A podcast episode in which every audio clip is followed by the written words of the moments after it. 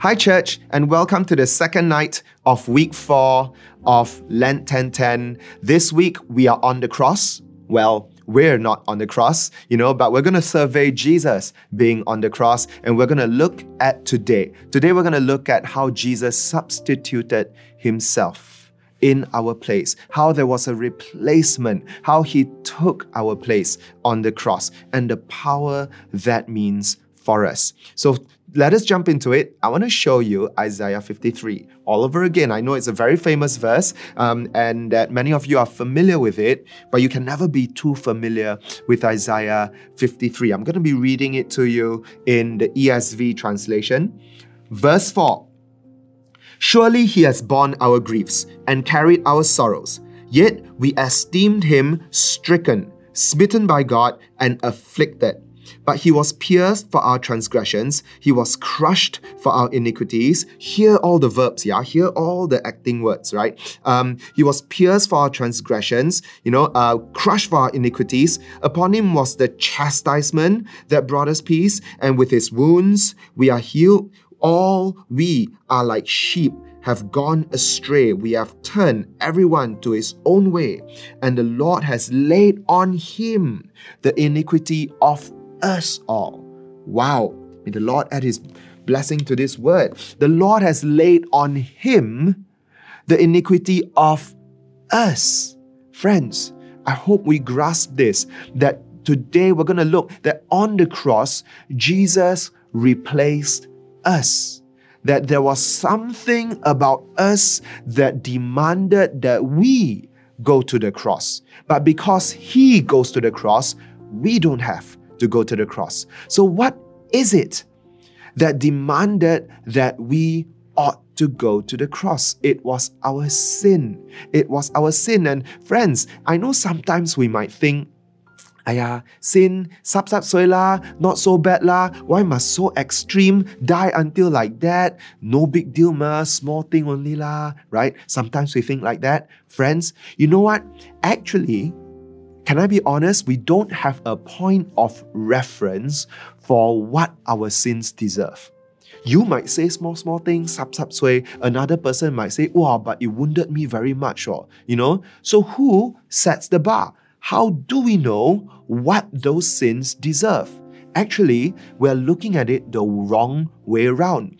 The correct way to know how heavy our sin is, is to see how heavy the punishment was. And only when we see how heavy the punishment was, can we value, can we put a valuation on the wrongness of our sins. So, how heavy was that punishment? Jesus was grieved for us, sorrowed for us, stricken, afflicted over us, right? Pierced and crushed, chastised and wounded. On the cross, he was completely wounded for who? For us. There was a replacement, there was a substitution for us, my friends. So even right now, I want us to pray. I want us to pray just a short moment. But as we pray, as always, I don't want you to just jump straight, cut through all the horror of the cross and jump straight to Thanksgiving. We will get to Thanksgiving by the end of the week, long before that even, you know. But right now, I don't want us to be prematurely triumphalistic about this. I want us today to just enter into the seriousness of our sin. Just for a moment, can we do this, church? Let's enter into this and pray along with me. Heavenly Father, oh Father, we look upon the cross and we see the substitution. We see Jesus in our place. We see what happened to him as we stand by now watching Jesus being chastised. We see Jesus being wounded. We see Jesus being afflicted. And finally, we get a real valuation of how sinful our sins are, how grievous our wrongdoings are. Oh Father, as we stand before the cross and we look upon the body of Jesus broken before us, completely, utterly broken before us, Lord Jesus, we want to say that we see how grievous our sins are. We just want to say we grieve over our own sins. And we are sorry. We are sorry. In Jesus' name, amen. You know, friends, being able to say to the Lord, I see now how wicked my sins are, is the first step towards giving the cross the highest place of honor that it deserves. So we're going to look at the next passage. It's found in First Peter chapter two, okay, and it's in uh, verse twenty. And we're going to read this, okay. For what is credited if when you sin and are beaten for it, you endure? But if when you do good and suffer for it, you endure, this is a gracious thing in the sight of God.